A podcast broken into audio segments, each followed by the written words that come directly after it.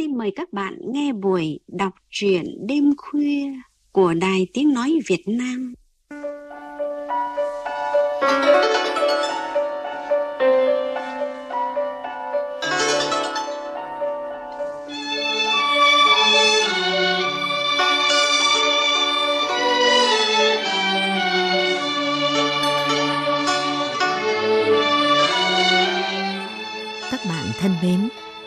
Bắt đầu viết văn từ khi còn là học sinh trung học cơ sở.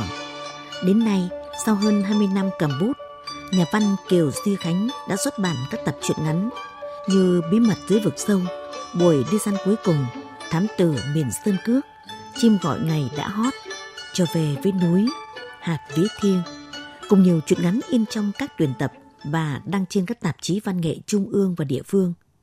Chuyện của Kiều Duy Khánh tập trung phản ánh cuộc sống và con người, đặc biệt là những người dân tộc hiền lành chất phác ở Sơn La, quê hương của nhà văn. Qua đó thể hiện tình yêu quê hương, sự trân trọng đối với người lao động chân chất thật thà, những tâm tư tình cảm và cả những suy nghĩ mới của thế hệ trẻ ngày nay. Chương trình đọc truyện đêm khuya hôm nay xin giới thiệu với các bạn một sáng tác như thế của nhà văn Kiều Duy Khánh. Chuyện ngắn Gà trên núi cơi pòn Mời các bạn cùng nghe.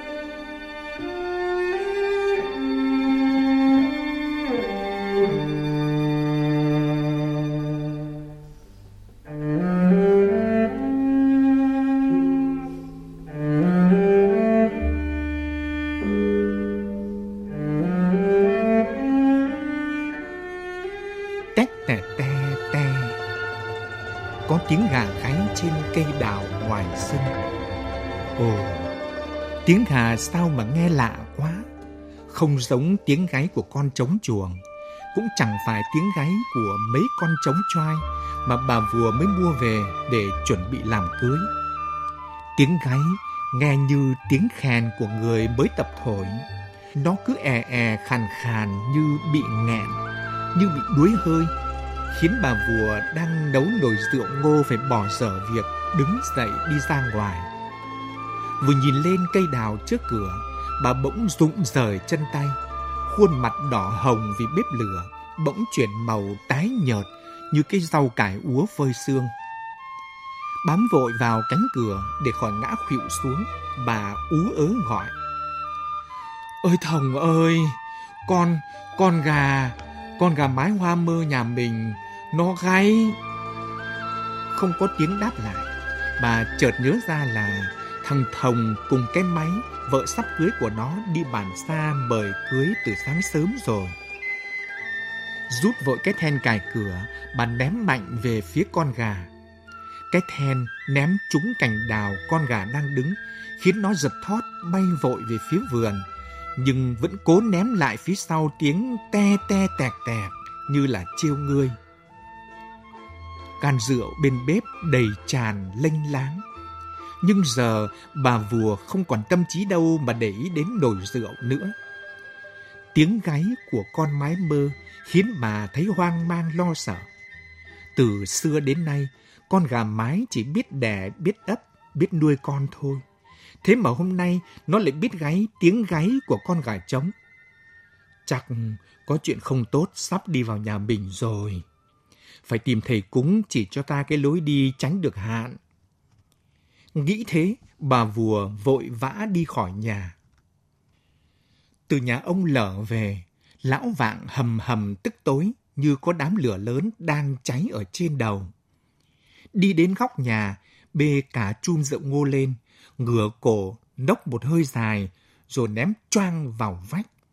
Men rượu bắt đầu ngấm dần dần trong người. Men rượu khiến cho cái tức của lão càng bùng lên thêm.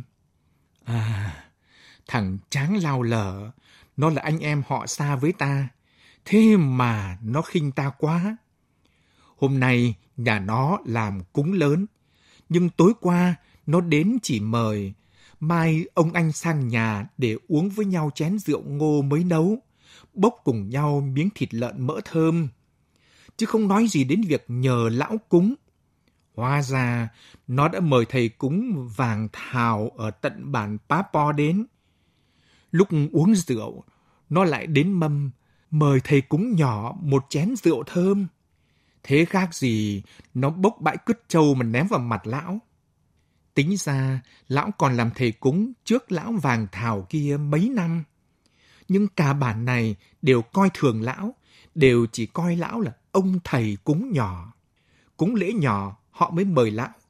Còn những lễ cúng to thì đi mời thầy cúng vàng thảo ở tận bản xa. Lão vàng thảo thì có gì hơn lão? Chẳng qua lão có được cái sừng châu thiêng của con trâu bị xét đánh chết, nên được thành thầy cúng chùm khăn. Ở bản, nhà nào cũng phải có một cái sừng trâu bên trái của con trâu đực to. Cắt lấy đoạn đầu sừng nhọn nhất, chẻ ra làm hai mảnh đặt lên bàn thờ để dùng khi nhà có người ốm người chết, khi làm cái lễ đặt tên cho đứa trẻ. Cây sừng nó sẽ biết người nhà vì sao mà ốm, đứa trẻ được ma ông bà cho cái tên gì, mà bố mẹ về đòi ăn cúng con gì. Nhưng đã làm thầy cúng thì phải có được cái sừng châu thiêng mới nói chuyện được với ma cúng để biết được cái bệnh của người ốm, mới được đọc bài khua kệ để dẫn người chết đi lên mường trời. Cái sừng châu thiêng là cái sừng của con trâu tự chết và không bị mất máu ra ngoài.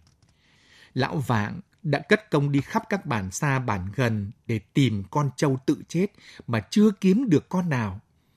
Cả bản này coi thường lão. Lão sẽ bỏ nghề thầy cúng. Từ giờ có đứa trẻ khóc đêm, người già đi lạc lối ban ngày, người ốm nặng ốm nhẹ thì sang mà gọi lão vàng thào đến cúng cho. Lão đem hai mảnh sừng ra hùm tà dê ném xuống. Cái tức trôi đi, lão ngẩng mặt nhìn sang bên kia bờ suối, đối diện chỗ lão đứng. Một đàn trâu đang nhởn như gặm cỏ. Con trâu đực đầu đàn to và đen bóng như hòn đá núi. Cặp sừng con trâu to như hai cái bắp đùi, nhọn hoắt, sắc lẻm, tựa hai lưỡi dao mèo vừa tôi trong than cây rẻ, cong vút gần chạm được vào nhau. Đẹp quá! Lão vạng đứng ngẩn ngơ ngắm con trâu, rồi cúi xuống ngắm hùm tà dê. Trong đầu lão bỗng mọc lên một cái mầm đen. Lão liền đi lên ruộng lúa non, nhổ một khóm, rồi đi về phía con trâu đực. Nó đủng đỉnh đi theo bó lúa thơm ngon trong sự thèm thuồng. Lão vạng cứ thế như con trâu đi dần ra phía vực. Ùm! Con trâu mất đà lao xuống như một tảng đá, nước bắn tung trắng xóa. Lão vạng vội luồn theo lối tắt, lủi nhanh về nhà. Bây giờ thì lão khề khà ngồi bên bếp lửa uống rượu với món thịt chuột nướng và đợi. Chiều trạng vạng, vừa nhìn thấy đàn trâu về đến cổng, ông chứ đã thấy sự khác lạ. Con trâu đực đầu đàn đâu? Trời ơi, cái con trâu đực đẹp to nhất bản. Sao hôm nay nó không dẫn đàn về như mọi lần? Nó đi đâu? Nó bị bắt trộm hay là bị hổ tha rồi? Không đâu. Chắc nó mãi đi chơi với con trâu cái đẹp nhà ai mà quên đường về thôi. Ông chứ tự chấn an mình, xong gọi vợ và mấy đứa con chia ra khắp các nhà mà hú gọi con trâu. Nhưng tìm hết những nhà có trâu, rồi soi đèn đi tìm cả đêm mà vẫn không thấy bóng dáng nó đâu. Ông chứ không còn thiết ăn uống gì cả. Ông lồng lên, đôi mắt trũng sâu đỏ ngầu, má tóp lại. Đến ngày thứ ba, khi đi qua con suối nằm lẹ, ông vô tình nhìn xuống cái hùm tà dê sâu hoắm. Trời ơi, con trâu của ta, con trâu của ta nó chết đuối rồi. Ông chứ lao ùm xuống hùm. Mấy thanh niên bản đi thăm ruộng gần đó, vội lao đến vớt ông lên. Ông chứ ngồi trên bờ hùm như một cái xác, mặc lay mặc gọi. Mồ hôi trên mặt trên cổ ông cứ thế mà dịn ra chảy ròng ròng tong tỏng. Rồi mồ hôi cũng không còn để mà chảy nữa. Khuôn mặt ông khô quắt, xám đen lại như bị hun khói. nghe hò nghe hò có tiếng nghe con gọi mẹ từ xa vẳng lại. Ông chứ bỗng bừng tỉnh. ông vùng dậy, chạy như lao về phía nhà ông anh trai cả. Ôi, anh Vạng à, con trâu, con trâu nhà tôi nó chết đuối ở ngoài hùm tà dê rồi. Chắc là tôi cũng đi chết theo nó thôi, anh Vạng à. Anh, anh ra cúng, gọi cái vía nó lên giúp tôi. Ôi, anh Vạng ơi! Lão Vạng giật thót. Con trâu chết đuối ngoài hùm tà dê. Con trâu ấy chẳng lẽ lại là của nhà thằng em Lao chứ à? Tuy là anh em ruột, nhưng từ nhỏ lão và ông Lao chứ không hợp nhau. Nên hơn năm rồi, lão không đến nhà em trai, làm sao mà biết con trâu ấy là của nhà em mình? Một thoáng ân hận vờn qua đầu như một vết xương mỏng. Nhưng rồi, vệt xương ấy qua nhanh, thay vào đó là một niềm vui âm ỉ. À, con trâu ấy là của nhà thằng em ruột. Thế thì cái sừng chắc chắn sẽ về tay ta thôi. Lão vội đứng dậy chuẩn bị đồ nghề rồi đi cùng ông chứ. Không thể làm thịt con trâu được nữa, nhưng ông chứ vẫn nhờ đám thanh niên bản vớt lên bờ. Đợi lão vạn cúng cõng vía nó lên nhập vào xác. Cho ông anh cắt lấy cái sừng bên trái rồi mới đem chôn. Có được cái sừng thiêng, lão vạng vội đến ông mo già xin làm lễ để trở thành thầy cúng chùm khăn. Lão vạng đi khắp bản để khoe, lão đã được người mo già làm lễ cấp phong cho làm thầy cúng lớn. Lại còn được truyền cho cái khăn chùm thiêng cùng những bài cúng bí truyền. Mọi người nghe đều tin lời của lão. Những bản gần bản xa có việc cúng đều tìm đến lão năn nỉ. Bà vua tất tà chạy sang nhà lão vạng. Còn chưa bước vào đến cổng, bà đã phệu phạo. Ôi, thầy cúng ơi, thầy cúng giúp tôi với. Có cái chuyện không tốt rồi. Lão vạng đang cho hai mảnh sừng trâu uống rượu. Lão vạng tỏ vẻ khó chịu và bực bội ra mặt khi bị bà vùa quấy giày trong lúc đang làm việc thiêng. Ai, con mụ già khô quắt như cái cây khát nước này đến sớm thế này, chắc lại xin cái ngày đẹp để làm cưới cho thằng con trai mụ ở đây. Nghĩ đến thằng Thồng con trai mụ là lão lại tức sôi máu. Bản này thiếu gì đứa gái đẹp, sao nó không bắt làm vợ mà lại chọn con máy nhỉ? Con máy không phải họ hàng con cháu gì của lão nhưng nó là đứa gái mà lão mê tít từ hôm nhìn thấy nó tắm ở ngoài máng nước cuối bản. Cái con máy nhìn ngoài không đẹp, nhưng lúc nó tắm sao mà đẹp mà trắng thế. Ngay cả lúc nằm trên cái bụng bèo nhèo của mụ vợ già, lão cũng tưởng rằng đang nằm trên bụng con máy. Lão không thể bắt máy về làm vợ, nhưng lão cũng không muốn máy về làm vợ thằng trai nào. Thế mà thằng Thồng láo tét kia lại dám bắt đứa gái lão thích về để mà ma nhà nhận mặt chứ. Lão muốn phá đám cưới chúng nó mà chưa biết tìm cách gì thì bà vùa tìm đến. Nhưng không phải bà vùa đến xem ngày tốt để cưới vợ cho con trai. Bà lính quính ngồi xuống bên cạnh lão vạng, giọng đầy vẻ lo lắng. Thầy cúng vạng à, con gà mái nhà tôi nó biết gáy đây. Có chuyện không tốt sắp đến cửa nhà tôi có phải không? Cái bực trong người lão vạng bỗng bay đầu hết. Trong đầu lão lại mọc ra cái mầm đen mới. À, con gà mái mà đi gáy thay tiếng gà của con gà trống á, là sắp có cái hạn lớn đến nhà đấy. Nhưng mà cái hạn thế nào, có gỡ được không, thì phải cúng mới biết được. Cắm mấy nén hương lên bàn thờ, lão vạng lắc lư lầm rầm đọc. Lão đọc nhanh như con sóc chạy, lão đọc dài còn hơn con đường đi nương. Câu này chưa hết thì câu khác đã nhảy ra. Những từ cứ nối nhau, dẫm vào chân nhau mà nhảy ra từ cái mồm thâm xì đầy râu ria. Những từ nghe mà chẳng hiểu được gì. Rồi lão cầm lấy hai mảnh sừng trâu tung vào giữa mảnh giấy gió để trước mặt. Hai mảnh sừng trâu đều ngửa tênh hênh lên trời. Lão bỗng rú lên. Thằng Thồng, thằng Thồng với con máy không làm vợ chồng được đâu. Con máy có vía của con ma núi chéo đi theo rồi.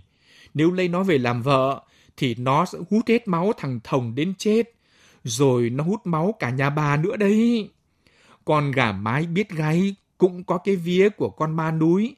Phải bắt con gà đến đây để ta thu hết phép của nó. Về bắt ngay đi, bắt ngay đi, không nó trốn mất không tìm được đâu. Phải nhờ mấy đứa trẻ con dồn mãi, bà vua mới tóm được con gà mái mơ ôm sang. Giờ, lão vạng đang ngồi trước ban thờ. Lão đã chuẩn bị sẵn con dao mèo sáng loáng và cái thớt để trước mặt từ bao giờ. Con gà bị trói chặt để lên cái thớt. Lão lầm rầm cúng. Xong bài cúng, lão cầm con dao mèo lên. Hai chân con gà được đặt ra giữa cái thớt. Tóc, tóc, quác! Chỉ bằng hai nhát chặt, sáu ngón chân con gà đã nằm lăn lóc trên cái thớt, máu chảy đỏ loe. Lão vạng đưa cho bà vùa con gà rồi ê à. Con gà ma này đã bị chặt hết ngón. Nó không bới tìm thức ăn được, nên sẽ chết nhanh thôi. Bà mang nó vào trong rừng sâu mà vứt, để nó không biết tìm lối về nhà. Còn mấy ngón chân gà, ta sẽ cho vào trong cái túi bùa bằng vải lanh. Bà về cho thằng Thồng nó đeo vào cổ, để con ma không còn hại được nó nữa. Nhưng mà nhớ, không được cho nó lấy con máy đâu đấy, nghe chưa? Phải bỏ cái đám cưới này đi thôi. Hai đứa mày không làm vợ chồng được đâu, thằng Thồng cái máy à. Hôm nay, ta vừa ở nhà thầy cúng sồng lao vạng về. Thầy cũng bảo thế đấy. Thằng Thồng phải đeo cái túi bùa này vào này. Đeo đến lúc già, lúc chết mới thôi. Thồng và máy bàng hoàng, không tin vào tai mình nữa. Sao nả lại nghe cái lời còn xấu hơn cả con chuột hôi, còn độc hơn con rắn xanh bùa đẻ của lão vạng ấy? Máy đã được ma nhà ta nhìn mặt thì thành người của nhà ta rồi. Mà trong bụng máy đã có đứa con của con rồi đấy. Nà ơi, nà đừng đuổi máy về nhà. Thầy cúng bảo không sai được đâu. Đứa con trong bụng cái máy, ta sẽ lấy lá cây trau nhia cho uống mà bỏ nó đi thôi. Nếu chúng mày không nghe ta, thì ta đi ăn lá ngón mà chết ngoài bờ suối. Mặc kệ chúng mày làm gì thì làm. Rồi bà hầm hầm bỏ vào trong bếp, mặc cho thồng và máy chạy theo khóc lóc van nài.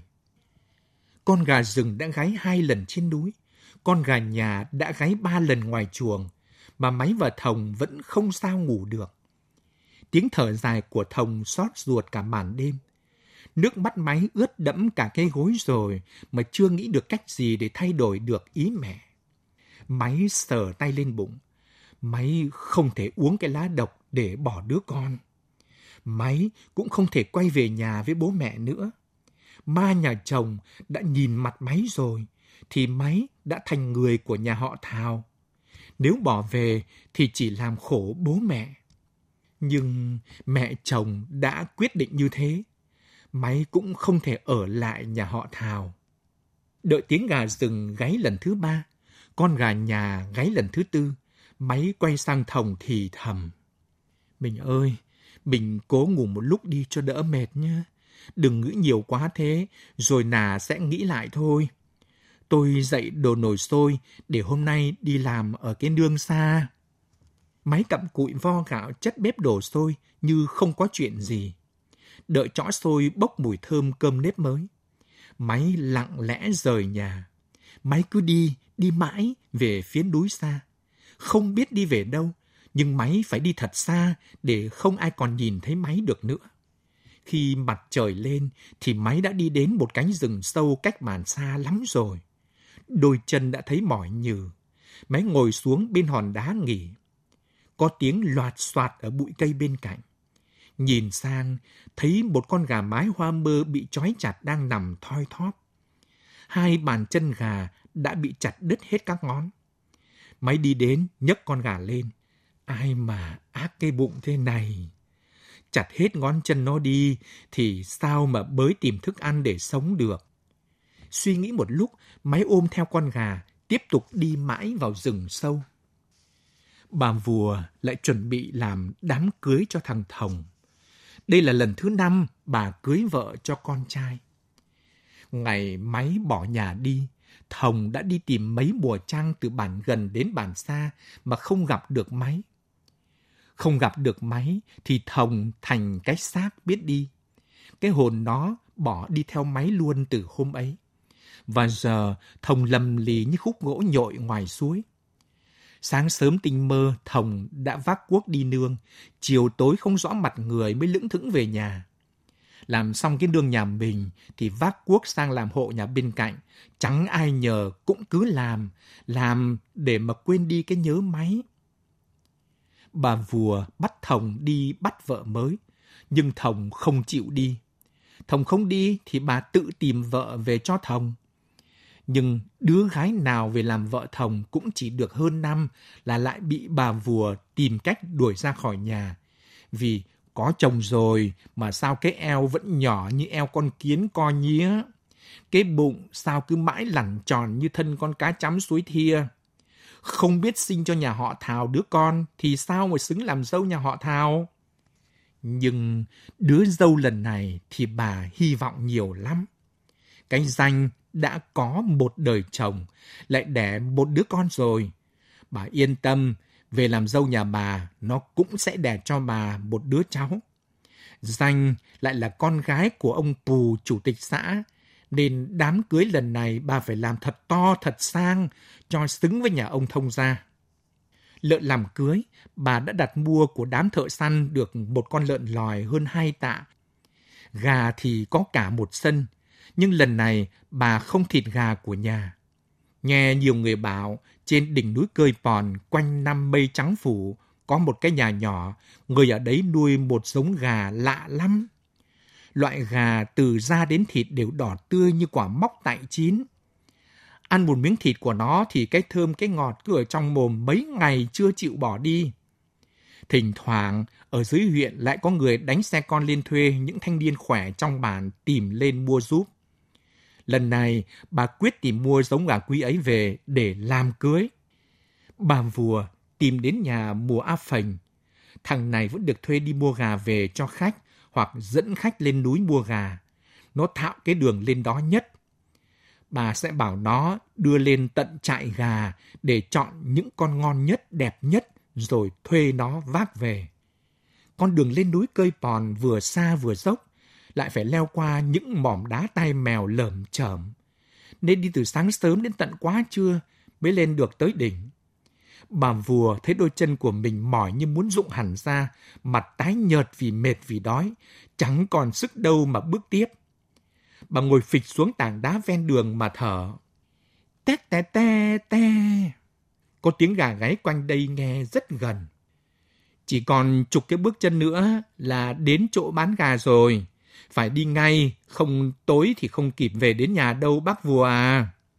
Bà lại cố đứng lên thổn thển bước theo phành. Căn liều nhỏ đã hiện ra trước mặt. Tiếng vỗ cánh phành phạch, tiếng gáy te te, tiếng mổ nhau quang quác. Gà, nhiều gà quá. Con nào cũng một màu giống hệt nhau, đang lục tục chạy quanh người chủ đòi ăn. Bà vùa quên cả cái mệt, thập thảnh chạy về phía căn lều.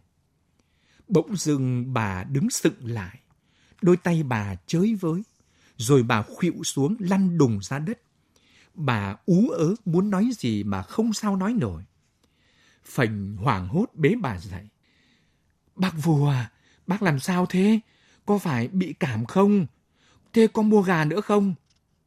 Nhưng bà vua không trả lời được, chỉ cố lắc lắc cái đầu. Phành hoảng quá, vội cõng bà lên lưng rồi cứ thế mà chạy như lao xuống núi. Sau chuyến lên núi đó, bà vùa biến thành một con người khác. Bà không nói, không cười, lúc nào cũng ngơ ngơ ngác ngác. Tin bà vùa bị cái bệnh lạ đến tai lão vạng vào một buổi sáng sớm.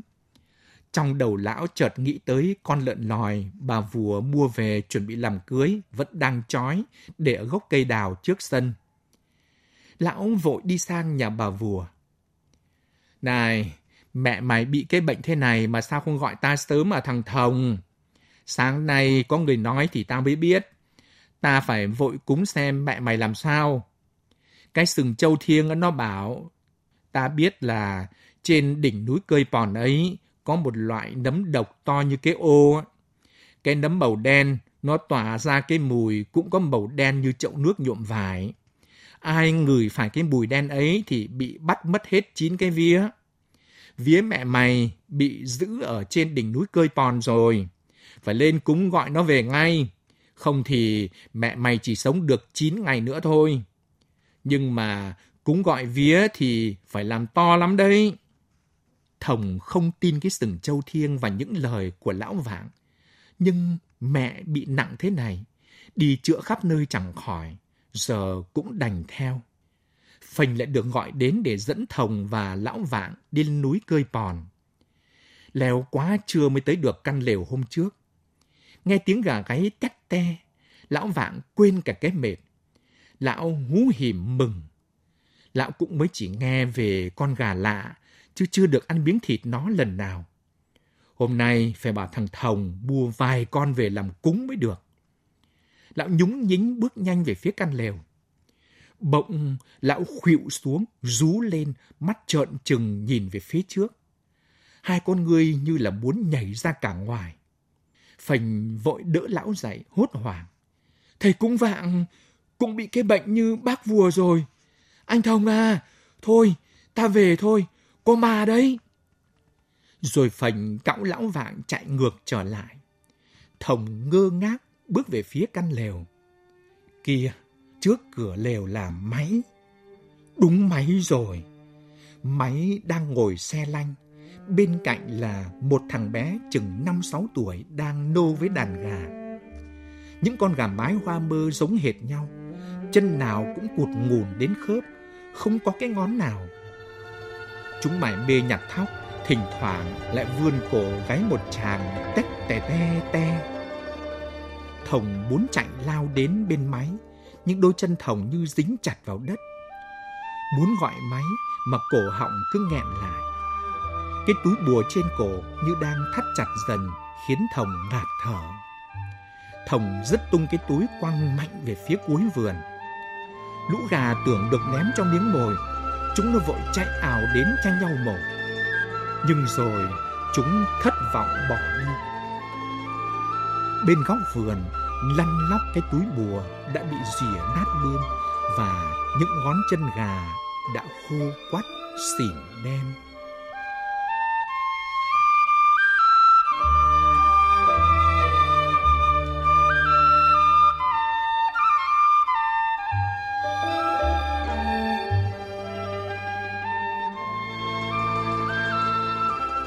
Giọng đọc của nghệ sĩ ưu tú Việt Hùng vừa truyền tới các bạn truyện ngắn Gà trên núi cơi pòn của nhà văn Kiều Duy Khánh. Sau đây, biên tập viên chương trình có đôi điều cảm nhận về truyện ngắn này. Thưa các bạn, gần đây, cây bút trẻ Kiều Duy Khánh thường sử dụng những yếu tố kỳ ảo trong các sáng tác của mình. Nào là hũ bạc, hạt phía thiêng, hồn piêu hay trái tim sói tuyết và ở truyện ngắn này là gà mái hoa mơ biết gáy. Nhưng cái lạ, cái khác biệt ấy không phải để gây tò mò mà là nguyên cớ để nhà văn xây dựng đường dây câu chuyện như một thủ pháp tạo dựng không gian nghệ thuật. Bình thường, gà mái đẻ trứng, ấp trứng và nuôi con, nhưng đằng này nó lại biết gáy. Nghĩ có điểm chẳng lành, bà vua liền tìm đến nhà lão vạng làm nghề thầy cúng. Tin vào lời thầy cúng vừa háo danh vừa có cái tâm không trong sáng mà bà vua đã ngăn cản hạnh phúc riêng của con trai mình. Hình ảnh đàn gà mái hoa mơ, chân con nào cũng cụt ngùn, mê mải, nhặt thóc, thỉnh thoảng lại vươn cổ gáy một chàng tét te te ở phần cuối chuyện, thật có sức gợi. Lòng tham, sự ích kỷ, thói sâu xa của con người không thể bẻ cong, làm biến dạng hay làm mất đi cái đẹp, sự lương thiện. Và chi tiết thồng, con trai bà vùa, dứt tung cái túi bùa đựng chân gà mái rồi ném xuống đất thật dứt khoát, như lời khẳng định anh sẽ mạnh mẽ và quyết tâm gỡ bỏ những quan niệm hủ tục lạc hậu đã đeo bám và làm khổ sở bao mảnh đời người dân thôn bản bấy lâu. Chính những người trẻ như Thồng, như Máy sẽ quyết định tương lai cuộc đời mình.